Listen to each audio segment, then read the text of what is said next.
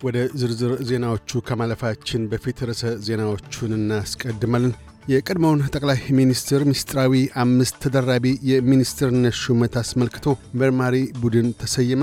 በማያንማር የእንግሊዝ የቀድሞ አምባሳደር ለስር ተዳረጉ። የሚሉት ግንባር ቀደም ርዕሰ ዜናዎቻችን ናቸው።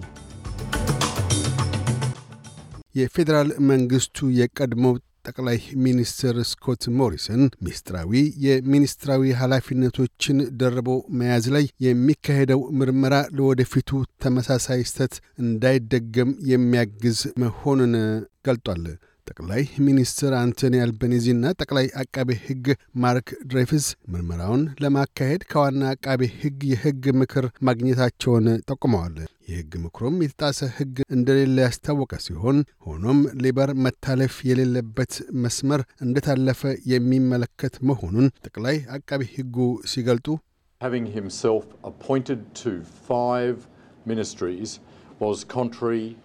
ራሳቸውን በአምስት ሚኒስትርነት መሰየም ወሳኝ ለሆነው ዲሞክራሲያዊ ሕገ መንግሥታችን ኃላፊነት የሚሰማው መንግሥት ተግባራትንና ውሎችን የሚጻረርና የሚያስተጓጉል ነው ብለዋል። ምርመራውንም የቀድሞዋ ከፍተኛ ፍርድ ቤት ዳኛ ቨርጂኒያ ቤል እንዲመሩት ተሰይመዋል። ቤል የምርመራ ውጤታቸውን ኖቬምበር 25 ይፋ ያደርጋሉ። ሆኖም የቀድሞው ጠቅላይ ሚኒስትር ስኮት ሞሪሰን ለምርመራው ተባባሪ እንዲሆኑ አያስገድዱም። በሌላ በኩል ግን የተቃዋሚ ቡድኑ ምክር ቤት አባላት የፌዴራል መንግስቱ በስኮት ሞሪሰን ላይ ምርመራ የማካሄድ እርምጃን አስመልክተው ተቃውሟቸውን ገልጠዋል። የሊበራል ፓርቲ ምክትል መሪ ሱዛን ሊ ጠቅላይ ሚኒስትሩ ምርመራውን አስመልክተው መግለጫ ከመስጠታቸው ቀደም ብለው የመንግስት እርምጃ ፍትሐዊነትን የተላበሰ አይደለም ሲሉ ተችተዋል። የድምፃዊት ጁዲት ዳርሃም መንግሥታዊ የቀብር ሽኝት ሥነ ሥርዓት በሚቀጥለው ወር እንደሚፈጸም የቪክቶሪያ መንግሥት አስታወቀ። የቀብር ሽኝት ሥነ ሥርዓቱ የሚካሄደው ማክሰኞ ሴፕቴምበር 6 በሜልበርን የሥነ ጥበብ ማዕከል ሐመር አዳራሽ ውስጥ ነው። ፕሬምየር ዳንኤል አንድሩስ የሽኝት ሥነ ሥርዓቱ ጁዲት ዳርሃምን ለመሰናበት ለሜልበርን ነዋሪዎች መልካም አጋጣሚ መሆኑን አመላክተዋል። ድምፃዊቷ በሳምባ ካንሰር ሳቢያ ከዚህ ዓለም በሞት የተለየችው ኦገስት አምስት ነው። ታይዋን የዩናይትድ ስቴትስ ባለሥልጣናት ጉብኝትን ተከትሎ በቻይና በኩል እየደረሰባት ላለው ተጽዕኖ የማትንበረከክ መሆኑን አስታወቀች።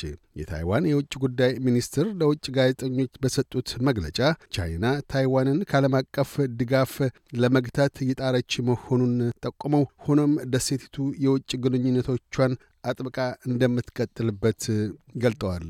የቀድሞዋ የማይናማር የእንግሊዝ አምባሳደር ቪኪ ቦውመን በኢሚግሬሽን ሕግ ጥሰት ሳቢያ ዘብጥያ ወረዱ።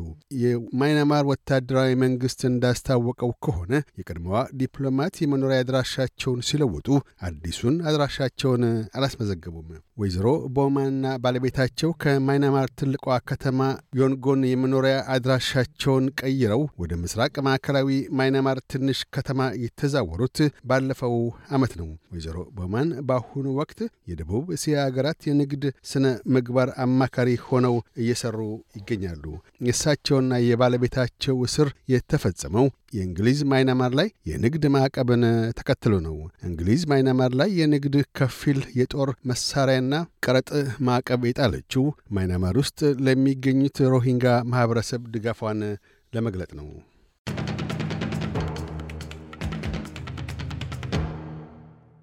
በዚሁ ወደ ውጭ ምንዛሪ ተመን ስናመራ አንድ የአውስትራሊያ ዶላር 69 ዩሮ ሳንቲም ይመነዘራል። አንድ የአውስትራሊያ ዶላር 69 የአሜሪካ ሳንቲም ይሸርፋል። አንድ የአውስትራሊያ ዶላር 36 ኢትዮጵያ ብር ከ40 ሳንቲም ይዘረዝራል። ቀጥለን የነገውን አውስትራሊያ ዋና ዋና ከተሞችና የአዲስ አበባን አየር ጠባይ ትንበያን ማሰማለን። ፐርዝ ያካፋል። ከፍተኛ 11፣ ዝቅተኛ 11፣ ከፍተኛ 18። አድላይድ በከፊል ደመናማ ይሆናል። ዝቅተኛ 7፣ ከፍተኛ 14። ሜልበርን ማለዳ ላይ ጭጋጋማ ሆኖ ረፋዱ ላይ በከፊል ደመናማ ይሆናል። ዝቅተኛ 7 ከፍተኛ 19። ሆባርት ደመናው ይገለጣል። ዝቅተኛ 7 ከፍተኛ 15። ካንብራ በከፊል ደመናማ ይሆናል። ዝቅተኛ 3 ከፍተኛ 16። ሲድኒ ካፊያ ይጥላል። ዝቅተኛ 11 ከፍተኛ 19። ብሪስበን ብራ ይሆናል። ዝቅተኛ 10፣ ከፍተኛ 22። ዳርዊን ፀሐያማ ይሆናል። ከፍተኛ ዝቅተኛ 19፣ ከፍተኛ 33። አዲስ አበባ ቀላል ዝናብ ይጥላል። ዝቅተኛ 14፣ ከፍተኛ 19። ዜናውን ከማጠቃላችን በፊት ርዕሰ ዜናዎችን ደግመን እናሰማለን። የቀድሞውን ጠቅላይ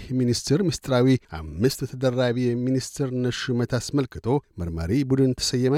በማያንማር የእንግሊዝ የቀድሞ አምባሳደር ለእስር ተዳረጉ። የሚሉት ግንባር ቀደም ርዕሰ ዜናዎቻችን ነበሩ። እያደመጡ የነበረው የኤስቢኤስ አማርኛ ፕሮግራምን ነበር። የፕሮግራሙን ቀጥታ ስርጭት ሰኞና አርብ ምሽቶች ያድምጡ። እንዲሁም ድረገጻችንን በመጎብኘት on demand እና በኤስቢኤስ mobile app ማድመጥ ይችላሉ። ድረገጻችንን ኤስቢኤስ ዶት ኮም ዶት ኤዩ አምሃሪክን ይጎብኙ።